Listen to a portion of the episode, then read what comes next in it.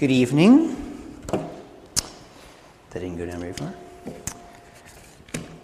Tonight we will be studying the passage of Psalm 1, which is on page 448 of the Pew Bible. So if you want to turn there, we're going to go ahead and read the passage to get started off with tonight. Psalm 1.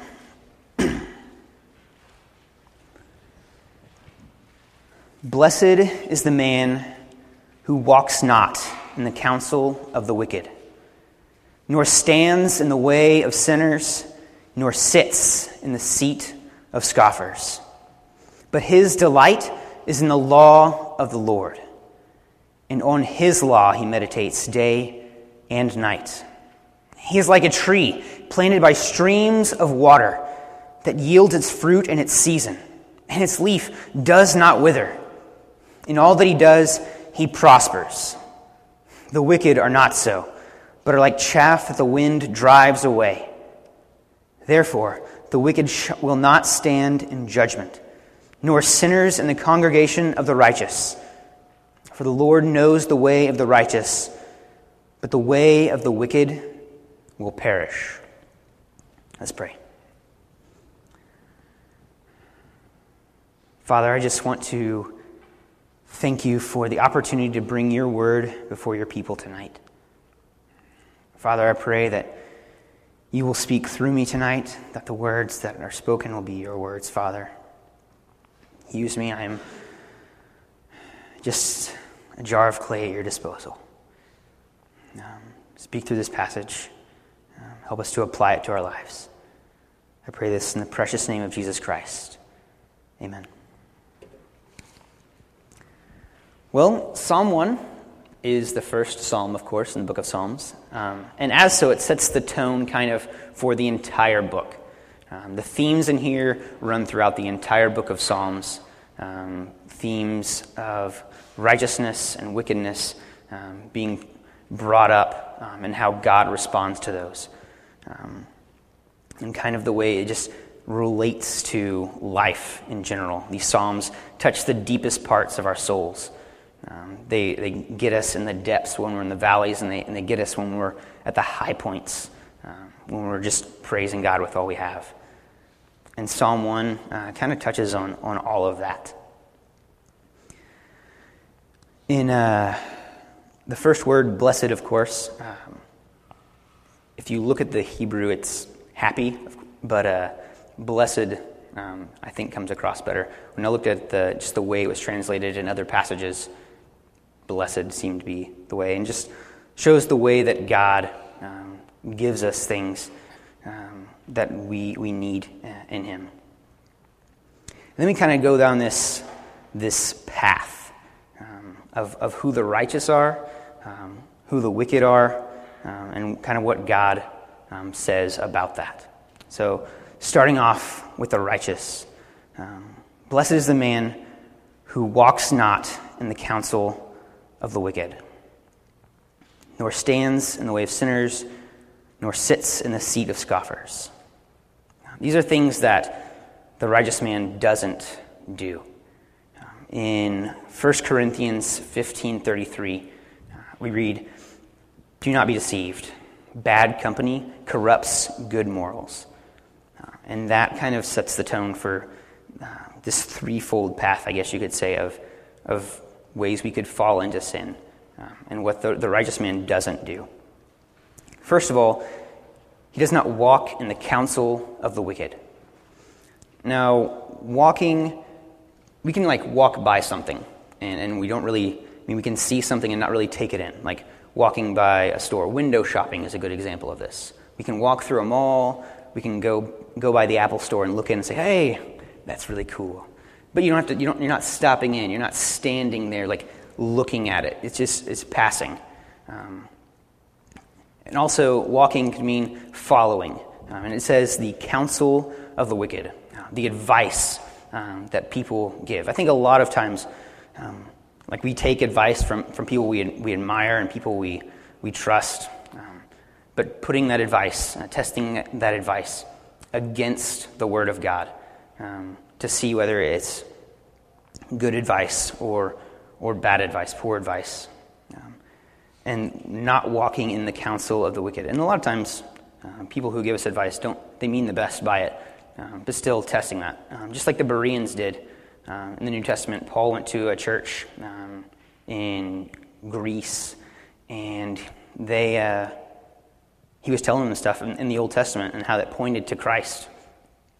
And they took his word, but they went back to the Scriptures and tested everything Paul said. We revere Paul, and we preach at Paul, and we study Paul, and we revere him for what he taught about Christ.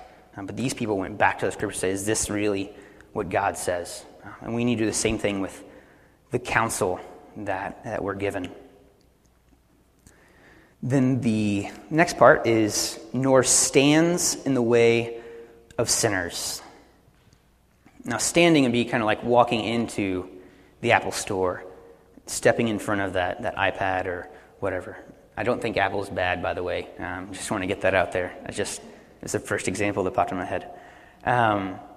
But standing there and looking at something and really seeing what's going on, standing in the way of sinners, the path that they take, being associated with them, doing the things they do, or maybe just being with them, being associated with them. And that's what we're called not to do as believers. Blessed is the man who doesn't do these things. And then the next one, nor sits in the seat of scoffers.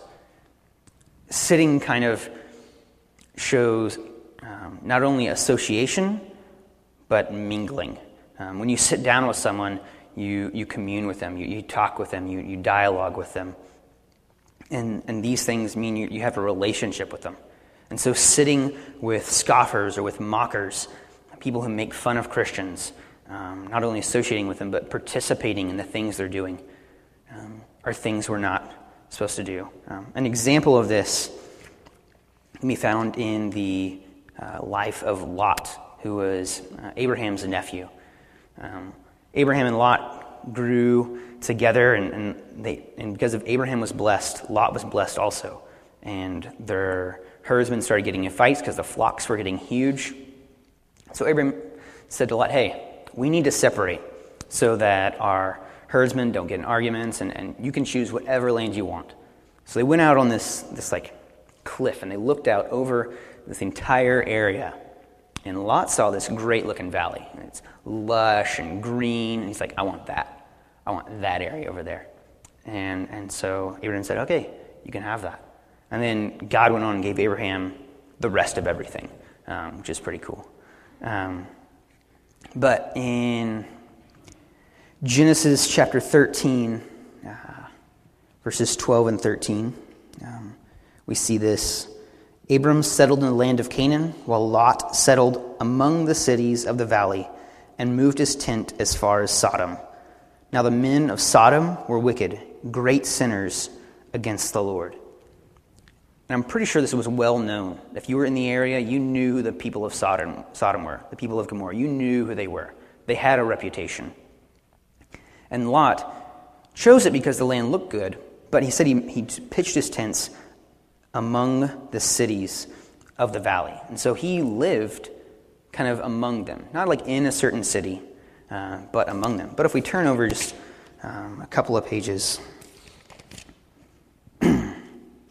in Genesis 19, the first two verses we see, or first verse, we see how far Lot went, not just standing in the path, but ended up sitting with them.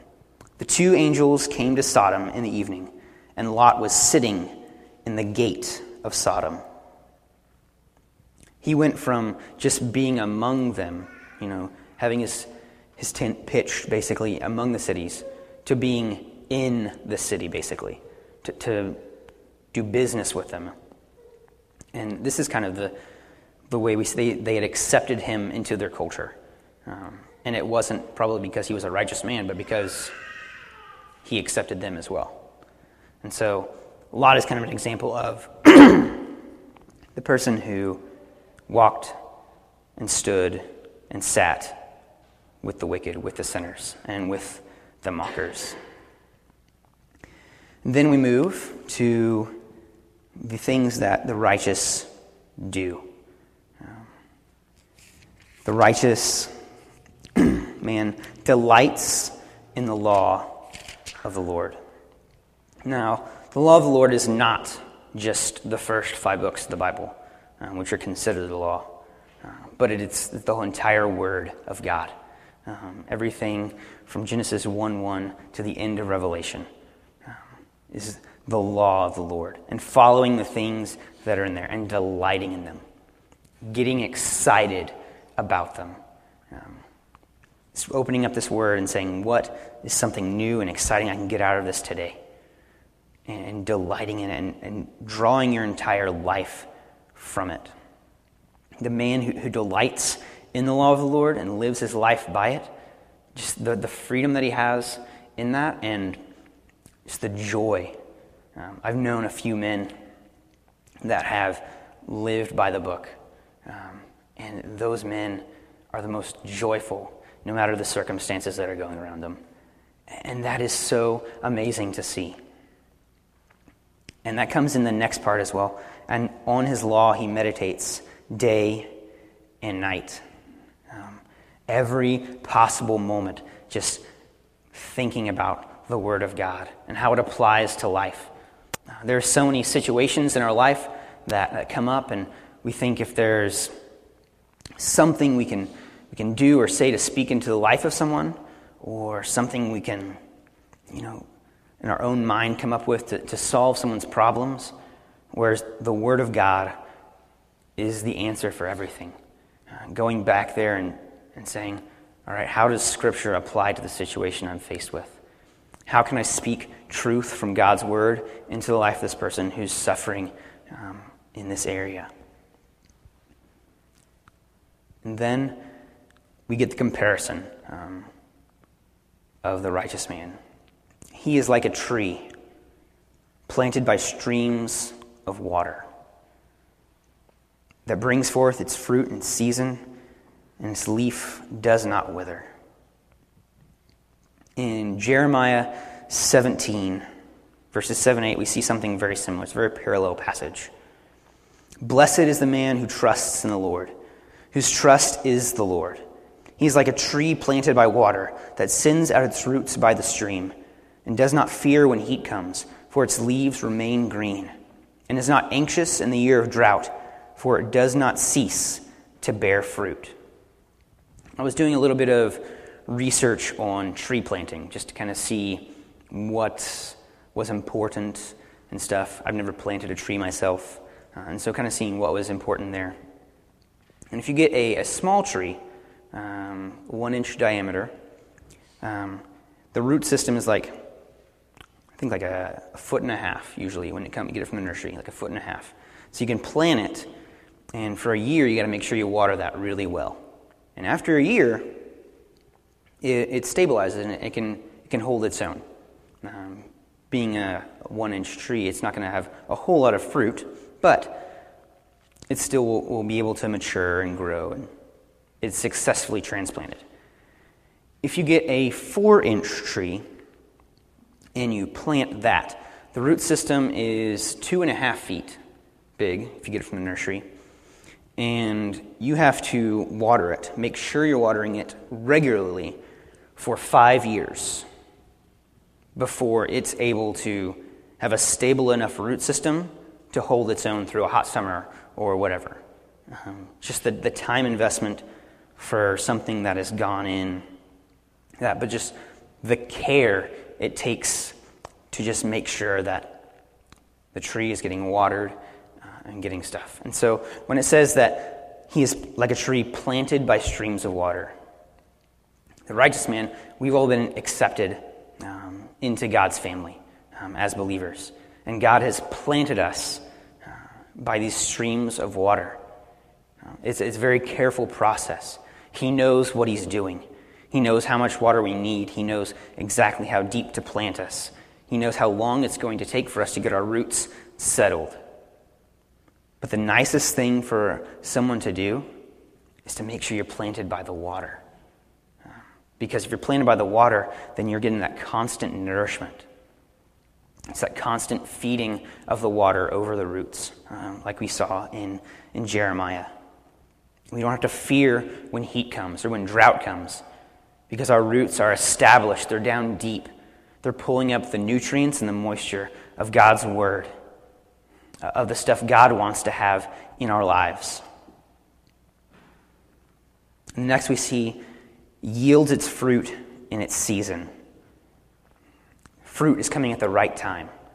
Apple trees give apples at only a certain time of the year. You know, orange trees at a certain time of the year. They have certain seasons when you can get these fruits. And it's the same thing in our lives. When we bear fruit, it's in certain seasons. And the righteous man's fruit comes at just the right time. God will not put you into anything you're not ready for. Sometimes you don't see that fruit until you've come out of those situations. But at the right time, you'll go through those seasons, and you'll bear fruit through that. And then a tree whose leaf does not wither. I also looked up some tree diseases to kind of see what kind of diseases I had to worry about. And in and of themselves, trees don't get diseases. There's nothing in a tree really like a disease. Maybe a genetic defect from time to time. But usually it's a fungus that gets in the tree.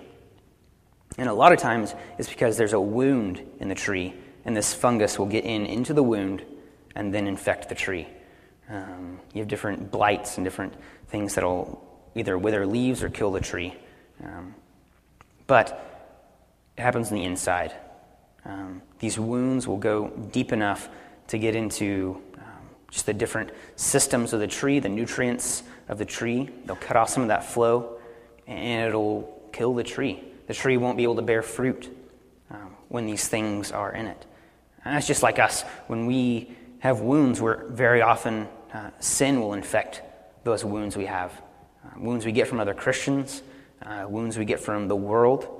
And when that sin gets in our lives, whether it's harboring something against someone, maybe bitterness, that wound infects, and then it affects our fruit, so that we're not able to bear fruit in season, which is what we are called to do.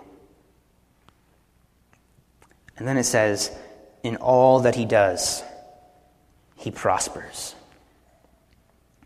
Everything he does, he finds success in. I'm reminded of the verse in Romans 8 that says something. Romans 8, 28. And we know that for those who love God, all things work together for good, for those who are called according to his purpose. And just knowing that God cares for us, and that he is seeing the good out of any situation, whether it's a drought or when the heat comes, or we're experiencing some difficulty in our life, God is ensuring, if we're in his word, and if we're dwelling by that stream and drinking the nutrients out of that stream, God will ensure that the good things come out of life. And that doesn't mean life is going to be easy. It doesn't mean that you're going to get everything you want. But God is a father who gives his children things they need. He's not a father who gives his son a stone when he asks for a loaf of bread. But he gives him good things. And then we have the wicked. It says, simply, the wicked are not so. So the wicked would be everything against what we already read. They would walk in the counsel of the wicked. They would stand in the way of sinners. They would definitely sit in the seat of mockers, joining in with the berating of Christians, the tearing down of Christians and of Christ's name. They don't delight in the law of the Lord. They don't meditate it. They don't think about the law of the Lord. every time their thoughts are filled with sin and just the things of the world. They aren't planted by streams of water. They don't have nutrients they're pulling up from the Word. And so their lives are bleak. We all seek nutrients. It's part of who we are as humans. We all seek something to give us meaning, to give us fulfillment. And when you seek for those in empty wells, you're not going to get anything. You're going to wither. And you're going to die. The wicked are not so, but are like chaff that the wind drives away. Chaff is on wheat. It's like an outer shell over the wheat, and it's lighter. It has no life in and of itself. And to get to the wheat, you have to get rid of the chaff. It's really hard to make a loaf of wheat bread if you have chaff still in there. And so what they would do back in this time is they would take the wheat kernels and they would toss them up in the air over and over again. And what would happen is the shell would separate from the wheat. And the chaff was lighter than the wheat seeds. And so it would blow away in the wind. And what I took this as kind of saying is the wicked are ungrounded. They have no weight in and of themselves. There's nothing that founds them. It says in James that a double-minded man is unstable in all of his ways, tossed about by every wave and wind of the sea. The wicked is like that. You don't have anything to stand on, have nothing to grasp. And so because of that, you just end up being blown about. You know, the latest fad that comes along, you just join in. And then when that goes away, the wind blows you some other direction. That's why we see a lot of people joining in on like New Age movements and things like that. The newest thing, saying, okay, maybe this is something I'll find fulfillment in. Maybe I can find fulfillment in stuff or in this new religious experience. But without being founded, being planted next to the streams of water, just blown about. And there's nothing to hold on to. Therefore, the wicked will not stand in the judgment. Now, I had someone ask me earlier this week what the judgment meant. If you're just reading over that, you might think the last judgment. And while that's true, and I don't see anything against that, I was looking at this word in several other passages, including a passage in Deuteronomy. And get there real quick.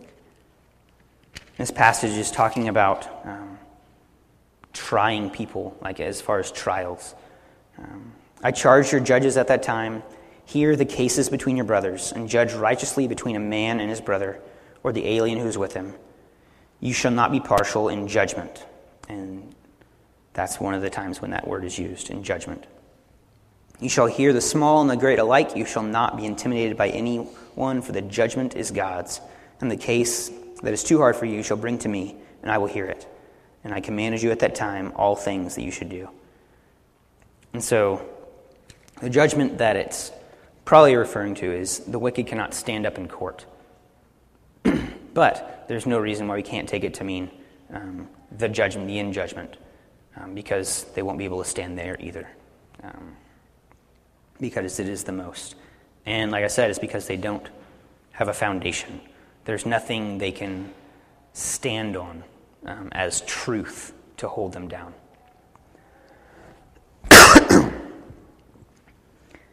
Nor sinners in the congregation of the righteous. I kind of took this to mean to fellowship.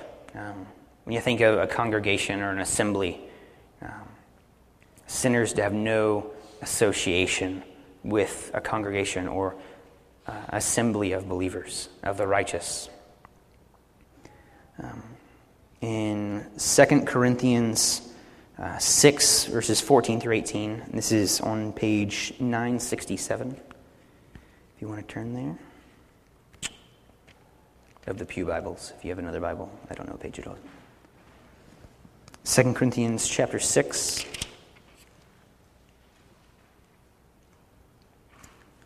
Verses 14 through 16.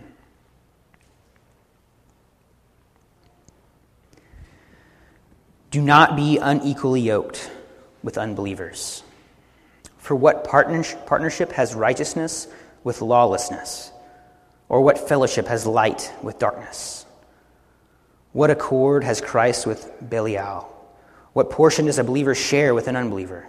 What agreement has the temple of God with idols? For we are the temple of the living God. And as God said, I will make my dwelling among them and walk among them. And I will be their God, and they shall be my people. And so we see there that righteousness and wickedness cannot congregate. They cannot be assembled together. And so sinners cannot be in the congregation of the righteous. And then we come to the last verse. It's a very comforting verse.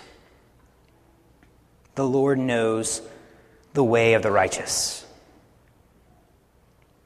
A very familiar passage to all of us is Jeremiah 29. Verse 11 is the one that gets read most often. I'm going to start in verse 10.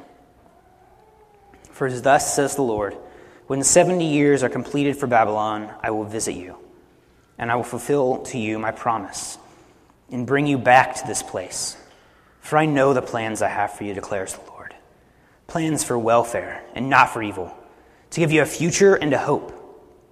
Then you will call upon me and come and pray to me, and I will hear you. You will seek me and find me when you seek me with all your heart. I will be found by you, declares the Lord.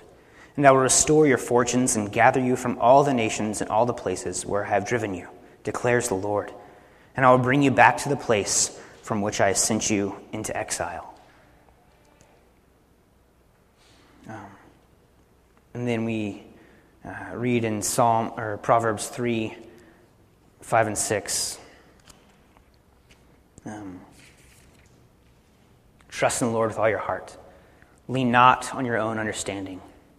In all your ways acknowledge him, and he will direct your paths.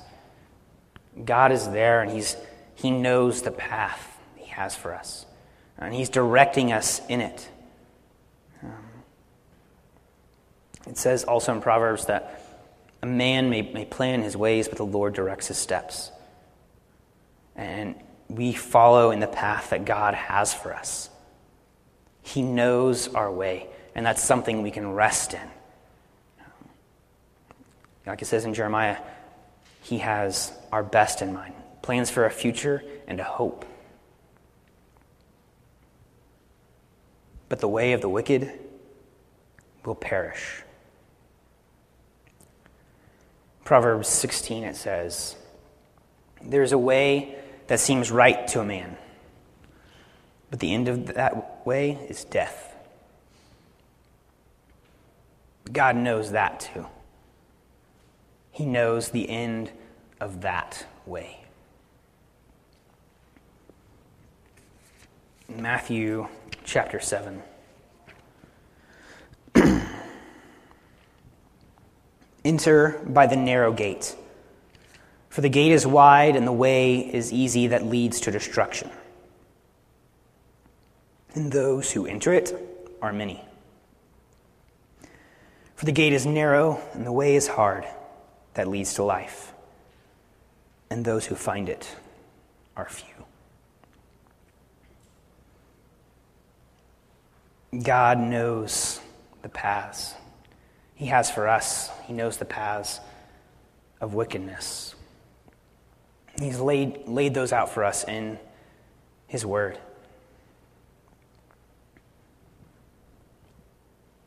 And in order to fully align our hearts with what this passage in Psalms is saying,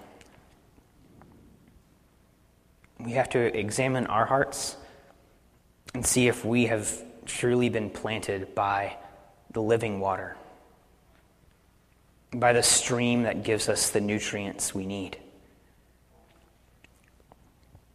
In the beginning was the Word, and the Word was with God, and the Word was God. And the Word became flesh and lived among us.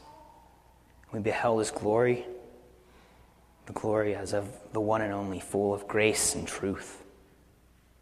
That's Jesus Christ. Delighting in the law of the Lord, delighting in His Word, is delighting in Jesus. He is the living water that we draw our nutrients from.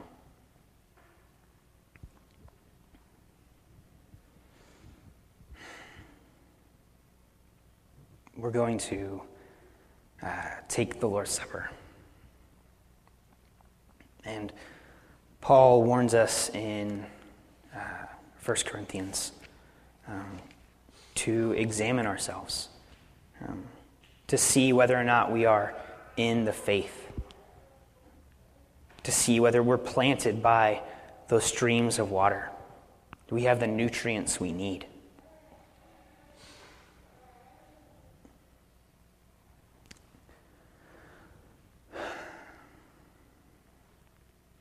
In 1 Corinthians chapter 11, it says, "For I received from the Lord that which I also delivered to you, that the Lord Jesus, on the night when he was betrayed, took bread, and when he had given thanks, he broke it and said, 'This is my body, which is for you.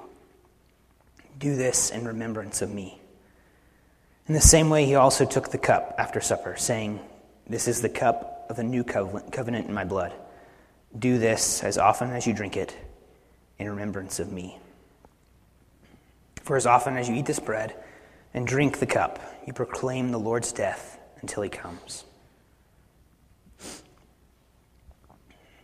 Here at Believers Church, we believe that to partake in the Lord's Supper, you just need to be a believer.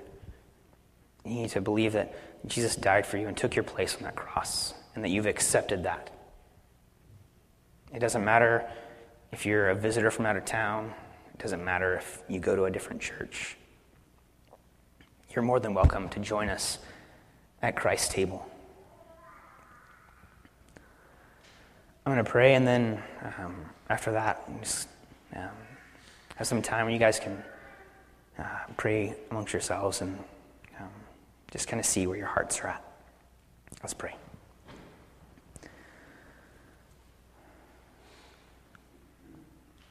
Father, I thank you for your word. I thank you that we can delight in it. I thank you that it is the stream by which we draw our nutrients, from which we get our health. Father, I pray that you would take your word and that you would apply it to our lives the way we need it, Father. Father, I just thank you so much for sending Jesus to die for us. It's in his precious and holy name I pray. Amen.